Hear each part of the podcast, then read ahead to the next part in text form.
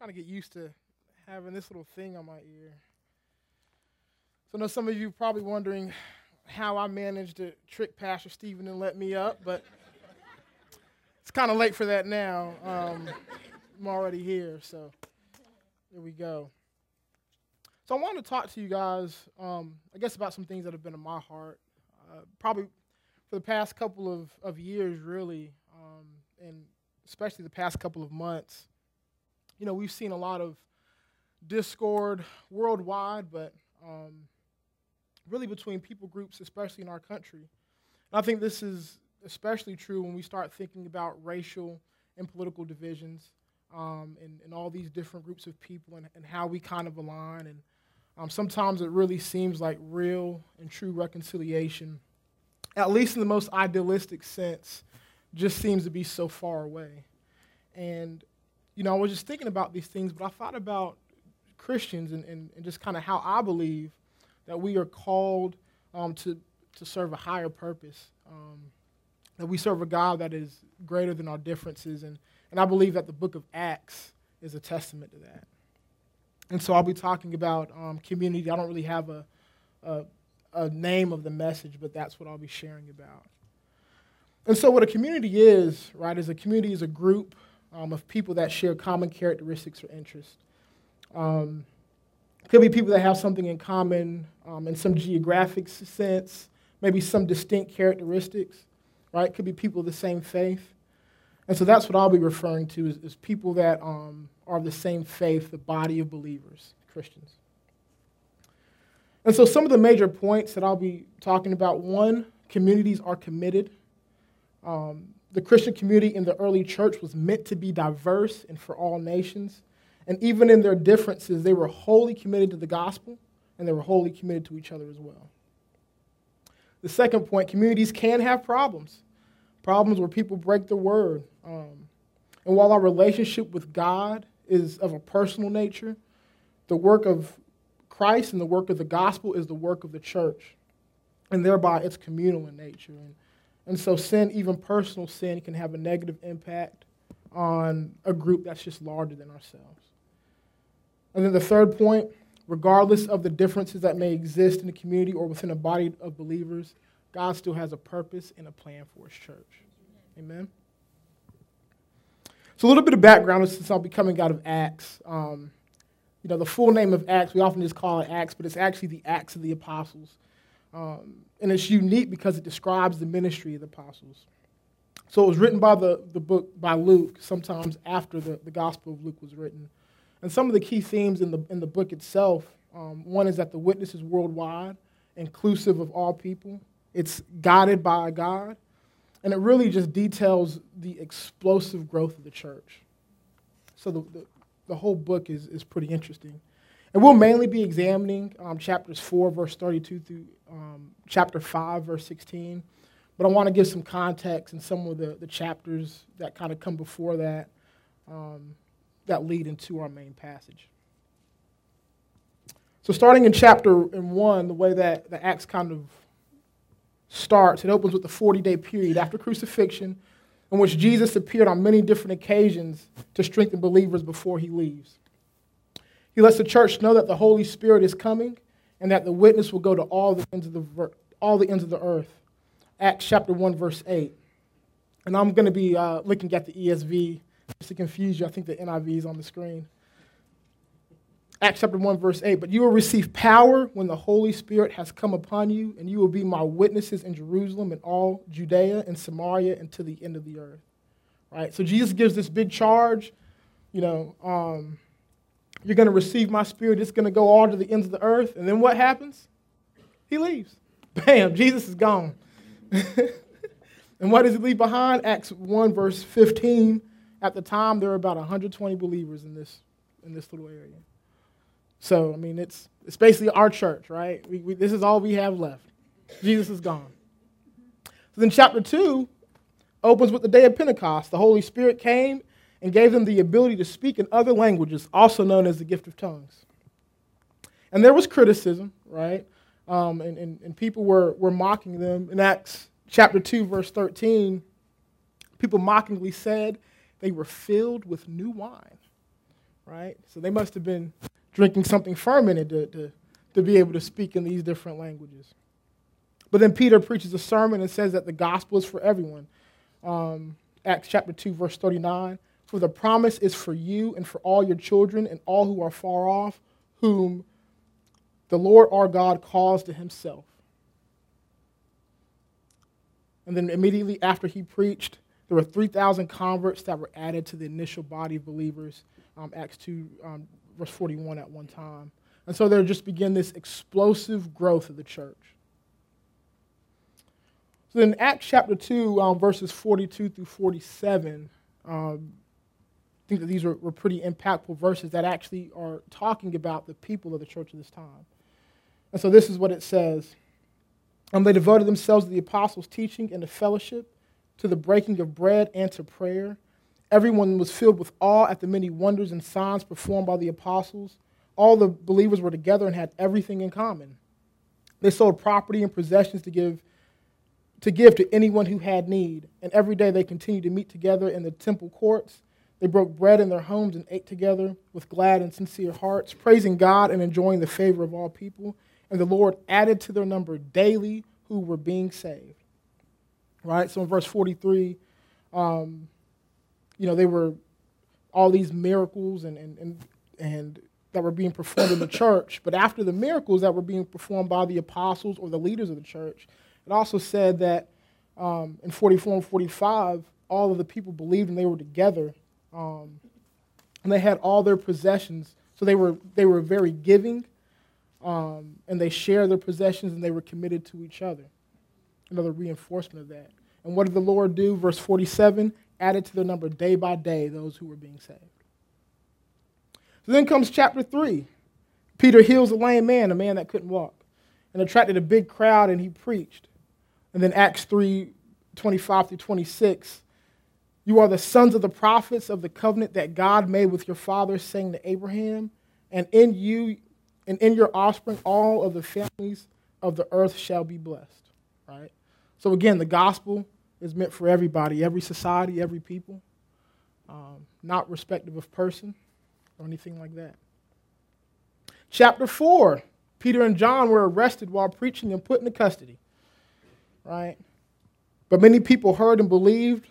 Um, in Acts chapter 4, verse 4, they numbered 5,000 men alone, right? And so that's just the men. So when you think about women and children, you could easily imagine how this number could be 10, 12, 15,000 people at this point um, that started from this small body of 120 believers.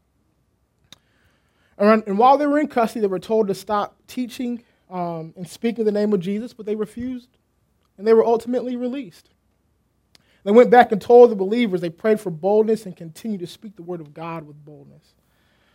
And so, this is what brings us into the passages that we're really going to kind of examine and cover today. Um, you know, the preceding chapters were, were, I think, pretty apparent how they talked about the growth of the church, um, how the heart is for everybody, and um, kind of goes through some of how the Christians at this time loved each other and, and brings us to our first point um, that communities are committed.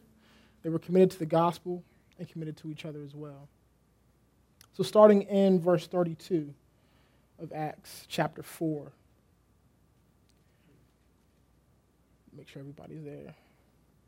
So now the full number of those who believed were of one heart and soul, and no one said that any of the things that belonged to him was his own but they had everything in common. And with great power, the apostles were giving their testimony to the resurrection of the Lord Jesus, and great grace was upon them all. There was not a needy person among them, for as many as were owners of lands or houses sold them and brought the proceeds of what was sold and laid it at the apostles' feet. And it was distributed to each as any had need. Thus Joseph, who was also called by Cyprus, sold a field that belonged to him and brought the money and laid it at the apostles' feet. So going back um, to verse 32, I want to highlight a couple things there. Um, it starts by saying, Now the full number of those who believe were of one heart and soul.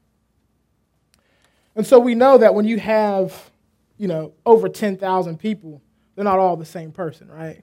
So in order, but, but it's kind of amazing that the, that the Bible described them as, as one heart and of one soul. And so that, that's a description of what somebody believes in their heart, right? Um, you, can't, you can't see one heart and one soul. I can't look at somebody and say, me and Craig, we believe with one heart and one soul. Can't see that. But that's the description that was used in the Bible to describe this, this group of people that numbered, I would say, at least 10,000. But the part that was that's pretty interesting too is, is, is following that. Um, it said that no one said of any of the things that belonged to him was his own. And so those were actions that testified to their belief, right? They believe with one heart and one soul, but they said that the, they said that any of the things that belonged to him was not his own, but they had everything in common. And so they were bonded together with their beliefs, but their actions backed it up, right? Right. So um, I think that that's a, a pretty strong charge to us. If, if, if, if there is something that we believe, our actions should flow from our belief. And if they don't, um, we need to examine our belief. Right? So verses 33 through 36 um, begin to kind of expand on the, the church body itself. So the church body was meet was working to meet the needs of their community. It said that no one um, no one was in need, and they started even selling their possessions to meet those needs. And it's something that wasn't done out of compulsion. It wasn't something that they had to do. It wasn't something that, that was um, mandated, but they did it. Um, one, because of the, the transformative message of Christ and his message um, that really just worked in their hearts and changed this group of people. And so, reading into this, of course, it's hard to believe that they didn't have a genuine love for each other. Um, but they also looked out for each other's interest, their well being, and they sacrificed for one another. And the work described here was, wasn't just the work of the apostles, right? Um, it's, it's not just the work of the church leader, um, but it was the work of the body, of everyone there that makes this happen. And so you can see in this community, um, they were committed to the gospel, but they were also committed to each other. Which leads us into our second point. Even though communities, um, you know, communities can have problems, and they can have, and, and people can break their word. Um, even in this community where you see that there is just this great love that they have for each other, um, they still had to deal with sin. They still had to deal with hypocrites in the church. Um, all the things that we continue to see today in the church, right? And so you enter Ananias and Sapphira. And the name Ananias, which is pretty interesting, means that Yahweh has been gracious. and so we'll start um, by reading Acts chapter 5, verses 1 through 6. But a, man, but a man named Ananias, with his wife Sapphira, sold a piece of property, and with his wife's knowledge, he kept back for himself some of the proceeds and brought only part of it and laid it at the apostles' feet. But Peter said, Ananias, why has Satan filled your heart to lie to the Holy Spirit and to keep back for yourself part of the proceeds of the land? And while it remained unsold, did it not remain your own? And after it was sold, was it not at your disposal? Why is it that you have contrived this deed in your heart, contrived this deed in your heart? You have not lied to man, but to God. And when Ananias heard these words, he fell down and breathed his last and great fear came upon all who heard it. The young men rose and wrapped him up, carried him out, and buried him. So these are the, these are the, the verses that are immediately preceding, right? The fact that this group loved each other. Um, and then, you know, going back to, to verse 2 real quick, um, where it talks about how Ananias keeps back part of the money for himself um, the, when the Bible refers to this, it means that he kept it back in a dishonest way. It's not that he didn't give it all, but he kept it back in a dishonest way, saying that he did, but, but he didn't. And then going on to verse 3, um, Peter said, Ananias, why has Satan filled your, your heart to lie to the Holy Spirit? Um, and I thought this was pretty interesting because this is actually the first post cross account that we see of Satan. Um, and this is since Jesus was crucified. Um, you know, at the beginning of chapter 4, you know, I, I, mentioned that Peter was arrested and told to stop preaching in the name of Jesus. And the Bible doesn't mention Satan then, but yet the Bible mentions um, Satan here, um, which I think is just not that he wasn't there working in the midst him, but he mentions Satan here specifically. Um, and of course, Satan was committed to, to, trying to destroy the church. He was committed to killing Jesus. Um, and that didn't work out too well for him. But now he's working in this area to, to destroy the church from within, going after its people. Um, and so there was someone, Ananias, who was on the appearance of doing the right thing, um, injected sin and hypocrisy into what he was doing. Um, and that was, you know, the work of Satan. I think that was pretty interesting. Moving on, um, past verse 3, Ananias, why has Satan filled your heart to lie to the Holy Spirit and to keep back part of the keep back for yourself part of the proceeds of the land? And while it remained unsold, did it not remain your own? And after it was sold, was it not at your disposal? Why is it that you have contrived this deed in your heart? Have you you have not lied to man but to God? Um, so as we kind of said, Ananias sold his land voluntarily. He gave a portion of it voluntarily but he lied about giving it all to the church and falsely presented the gift. Under no compulsion to give to say that, right? Nothing compelled him to have to give it all. So what was the point of him lying in the first place? You know, um, of course, when you read this, read these passages, there were lots of people that were giving generously, like Barnabas. They probably received a lot of praise and adulation for doing it. I mean, Barnabas was written in the Bible. Uh, he shows up a couple of, of later parts in, in, in Acts. Um, but he probably wanted that praise of, of feeling like he's doing a good thing. However, he wanted the praise, but he didn't want to give it all. So he wanted the praise and he wanted his money at the same time. So what do you do? Just lie about it. Tell him you give it all when you don't. But ultimately, the wages of sin is death, right? And and we're not exactly sure, scholars aren't sure exactly why he died in this instance. Um, you know, the church was described in earlier chapters as having great grace upon the church, so maybe it was a situation where God chose to remove this sin. Um, I don't know. But while it appeared to be a, a, victimless crime, it wasn't. Um, and it actually influenced someone else's actions and, and who followed him in the sin as well. So we'll, we'll continue with Acts um, chapter 5, verses 7 through 9. So after an interval of about three hours, his wife came in, not knowing what had happened.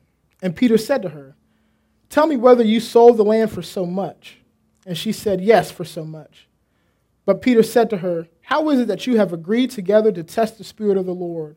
Behold, the feet of those who have buried your husband are at the door, and they will carry you out. Immediately she fell down at his feet and breathed her last. And when the young men came in, they found her dead, and they carried her out and buried her beside her husband. And great fear came upon the whole church and upon all who heard these things. So I know that we, um, you know, we often talk about a, a personal relationship with God, um, and you know, my, my, charge is that a personal relationship with God um, has a communal influence. Um, and in the same way, personal sin can have a, a communal influence as well. It has an impact. You know, we know that ultimately Ananias kept the money back for himself, even though she knew about it and she was aware of it. But she was still held accountable for her, for her actions um, of her husband as she went with him into sin. Right? So a sin that could have just been his had the ultimate negative impact on his wife. And so we all have to take account for what we do. And I believe that this, this principle applies to you know, all spheres of influence that we're in. Um, one thing that's pretty interesting is as they were questioned, you know, the Bible just says the young men rose and carried them out as soon as they died. And so it's possible that this questioning wasn't just one to one by itself, but was in a group of people. Other people could have been around. Um, you know, the, the, the, purpose of the lie in and of itself was meant to hide who they were, what they were doing, and yet they were questioned in front of people, but they didn't do the right thing.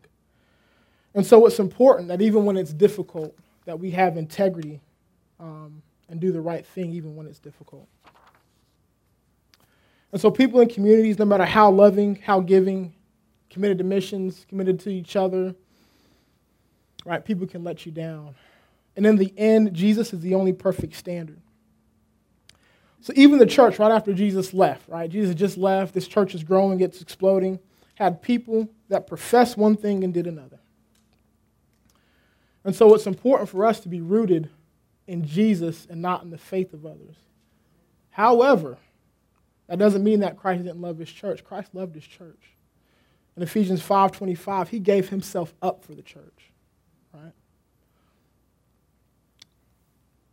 And so the first point that I made, just to reiterate, um, you know, communities are committed, but the second point, communities can have problems and people that break their word. And the third point that, that we're going to go into is that even despite all those things, God still has a purpose and a plan for his church. Right?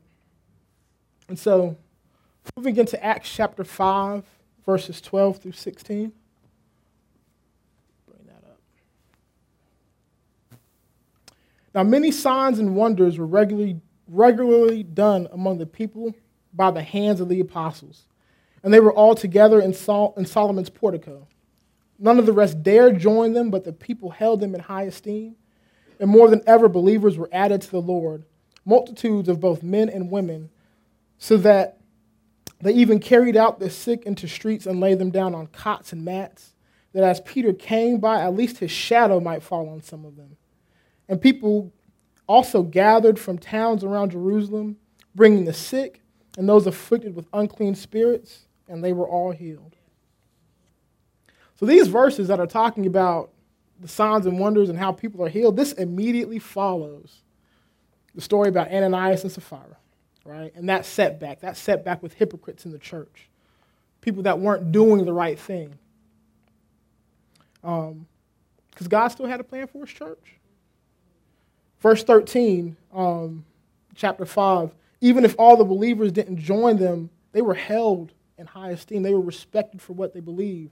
Going back to what we talked about earlier um, at the beginning of chapter 4, they were bold right? They prayed for boldness. So they were still going out and speaking with boldness, still carrying out the mission of, of the church. Verse 14, and more than, more than ever, believers were added to the Lord, multitudes of both men and women. Right? So even after um, you had this hypocrite, somebody died, um, some people were scared to, to follow some of the apostles out.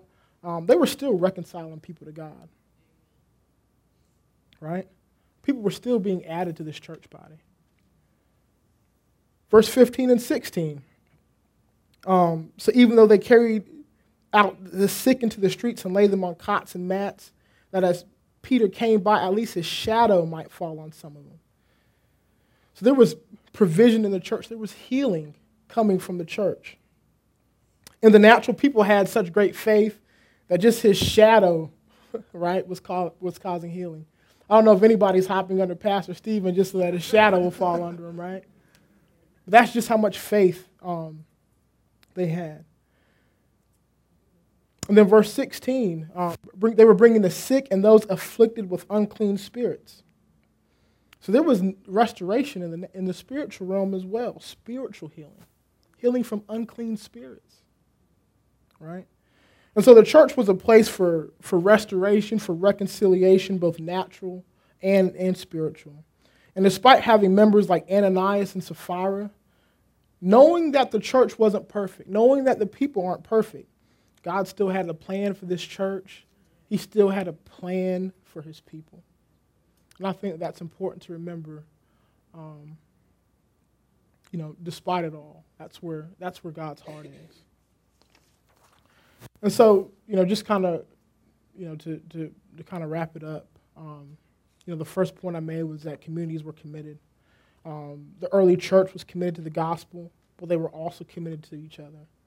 And so the question that we need to ask ourselves, at least rhetorically, right, um, is that what does that commitment um, in our community, what does that look like today? What does that look like in real terms?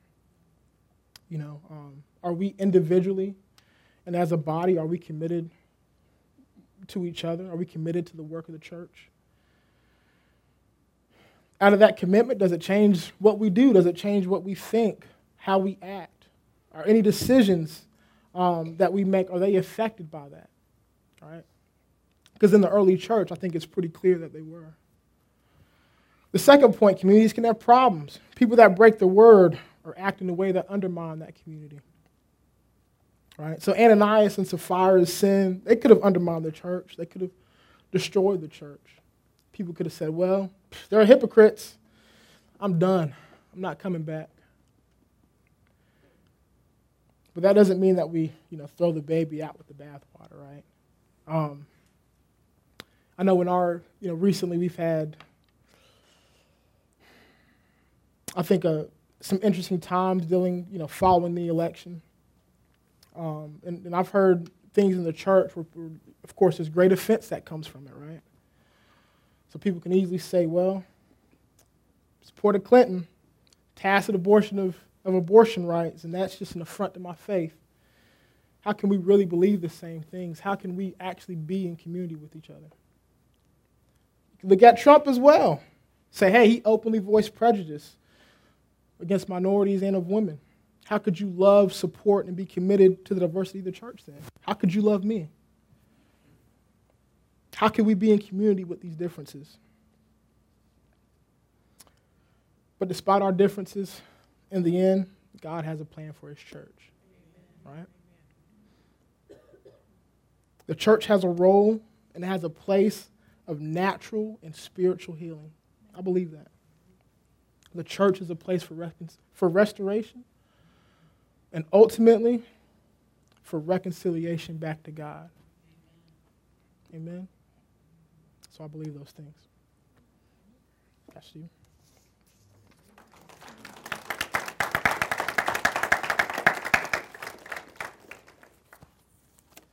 Brandon. Appreciate that. No, thank you.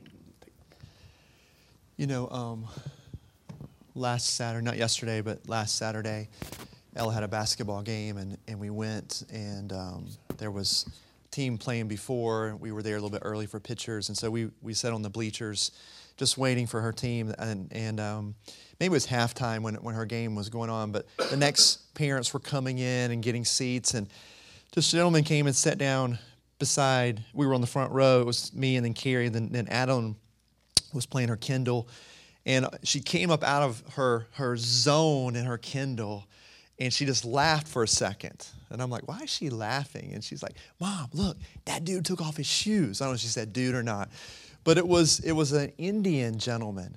And he had just taken off his shoes and was sitting on the floor. And it just looked strange in American culture. It's just not something you do in American culture at a public event. Um, take off your shoes and have you know khaki pants on. And and I was kind of like looking at it thinking, wow, why would he do that? But it's culture. You know, it's, it's, it's differences that, that we all have in our lives and where we come from. And, you know, I talked about it a couple weeks ago, just in the early church, the Jew and the Gentile, that in, it, within the, the Jewish culture, there were a number of different um, sects, a number of different uh, groups within Jewish culture. And then the Gentile culture, have everyone else, um, which is Ethiopian eunuch to a Roman centurion to, to men and women. It's, it's such diversity is there, but the, the reality is the church was committed to the church. Um, and we've always said there is no perfect church. The, the bride of Christ um, has imperfections, but he presents the bride as perfect through the blood of Christ. It means we're still growing, we're being transformed day by day. But there's going to be issues in the church. There's going to be problems. The, you know, I was talking to someone this week, um, the other on Friday, and, and he was talking about um, a, a, church that they, him and his family has been going to, and he said it's interesting because it's a much larger church. It's uh, four or five hundred people, or maybe a thousand. He said the pastor was talking about some of the politics of the church, and he was starting asking me some questions. And I said, you know, every church is going to have certain things going on, good, bad, you know, things that where they need to grow and so forth. But yet God still loves the bride. And God still wants to use the church in our imperfections, in our differences, to spread the gospel going forward. And, and you know, we see a glimpse of that when we, here in Greensboro. It's a very diverse city. Um, you, if you've traveled, you've seen it. You know, travel internationally, you've seen it as well. And that's really, there's a lot of excitement with that, I think, just that God wants to use men and women from different places, different backgrounds, different cultures, different experiences with Him to share His gospel with others. And such a great responsibility we have, but, but such a privilege as well. And, and that's the beauty. I, I you know, think of this church, um, a Piedmont International Church, the diversity that we have, people from various backgrounds, um, but how God uses that. You know, the, the, the Queen's English, really, and, um, and more County English, I guess. how, how God uses that and, and brings it all together. I mean, it's, it's just amazing how God wants to use us. And that's kind of that last part that, that signs and wonders continue to go forth in the church despite problems, despite the imperfections. And, and that's, that's the faith to me is, is where God wants to use us, Piedmont International Church, but also the Big C Church to continue to press forward and, and to advance the gospel. You know, ministries that, that, that exist in the church and outside the church, that we still have that charge to take the gospels to the end of the earth, to the end of the world, and see what God does in, in the midst of that. And so it's a great charge we have, and it's an excitement that we have, and I want to encourage us to do that. You know, sometimes we can we can kind of get into our daily habits. You know, sometimes Christmas season it changes what we do habit wise for the good and also for the bad. But but sometimes we just need to stop for a minute and say, okay, I'm going to work every day. Why am I going to work? And to say, okay, God, use me. God, how can I be light in the workplace? Or as as you're out and about shopping or, or in your neighborhood. But God does want to use us. Um, yes, there's those imperfections that that certainly exist in the church, but but it's really really cool how God works through us. Um, you know, a couple notes I just wanted to share beyond that is community doesn't happen in a vacuum. You know, there is no perfect community. I talked about this a couple of weeks ago. If we could be that Acts 2 church, 42 through 47, and everyone meeting, sharing food, and, and praying, man, that would be great. But there are issues and there are differences. Therefore, there's going to be ups and downs. Therefore, there is a spiritual battle that takes place as well. Satan is in it, and that's why he calls us to stand firm and to continue to fight the good fight of faith and to fight for unity. We have our differences here. We, that's obvious. We've talked about that, um, especially over the last few weeks, we've talked about it. But God wants to use all those differences to advance His kingdom and to really help us understand more about each other, but also more about Him. And so to me, that's the charge as we go forth is, Lord, how are you going to use me? And God, how are you going to use us as a church to advance your kingdom, to be ministers of reconciliation in so many different levels?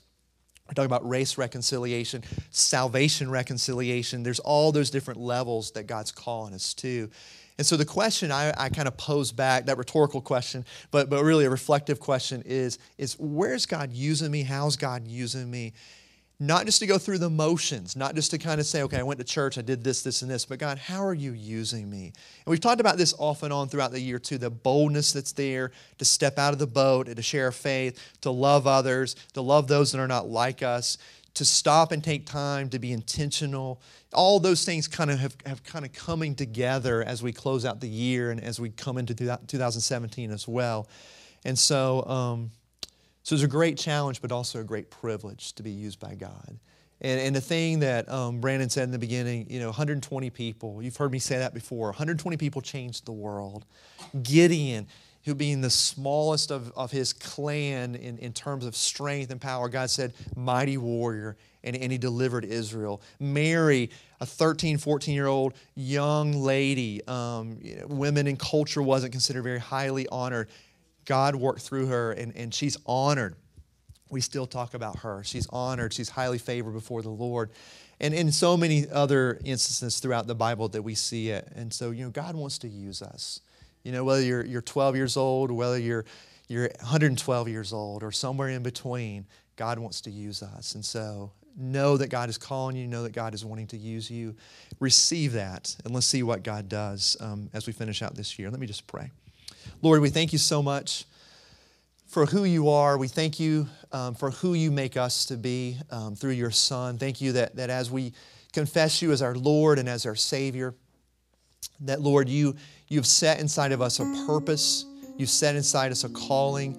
And Lord, let us never shrink back from that. Let us never think that our calling as an individual is inferior to someone else's. Lord, I thank you how you describe the body in Corinthians every part, every piece coming together to walk in unison or, or to create this body that, that operates in unison. And so, Lord, I thank you for each person here whether you have them in the back room of, of where they work, just, just serving and doing repetitive tasks all day, Lord, you're using that person. Lord, if you've got someone out front, visible and vocal and leading, thank you that you're working through that person. Lord, thank you for the callings that are upon all of our lives. Thank you for the places that you have us. Thank you for the things that you're doing through us. Thank you for the church and how you're using your body to advance the kingdom. Lord, to you be the glory in the church. Lord, let us not to, to shy away from the church. Thank you, Lord, that you present your bride as blameless and as pure. Thank you that you've called us to be your salt and your light. Thank you that we're your ambassadors. And Lord, I pray that in this season of Advent, of preparing our hearts, Lord, that you prepare us not just to receive you as your birth coming into this world, but even as talked about earlier, the second coming of you, but also prepare us for greater things that you've called us to. Lord, I pray for those dreams that maybe we've put in the closet or maybe we've put to the side because it's not convenient or it's not the right time. Lord, breathe life into those. Lord, thank you that you breathe life into dry bones. And Lord, you're raising up an army an army of believers to take your purpose, to take your gospel into this world. And just as we shared from Isaiah, Lord, here we are. Use us. Speak through us, work through us. Lord, teach us to love people in greater ways, to see them as, as you see them, see, to help us see ourselves as you see us. We love you, Jesus. We love you, Heavenly Father. We love you, Holy Spirit. May our words and our actions bring you highest praise and highest honor. Lord, I pray you lift our chins up to, to rejoice. Because we know that that joy, the joy of the Lord, is our strength. So may your joy be ever present in our heart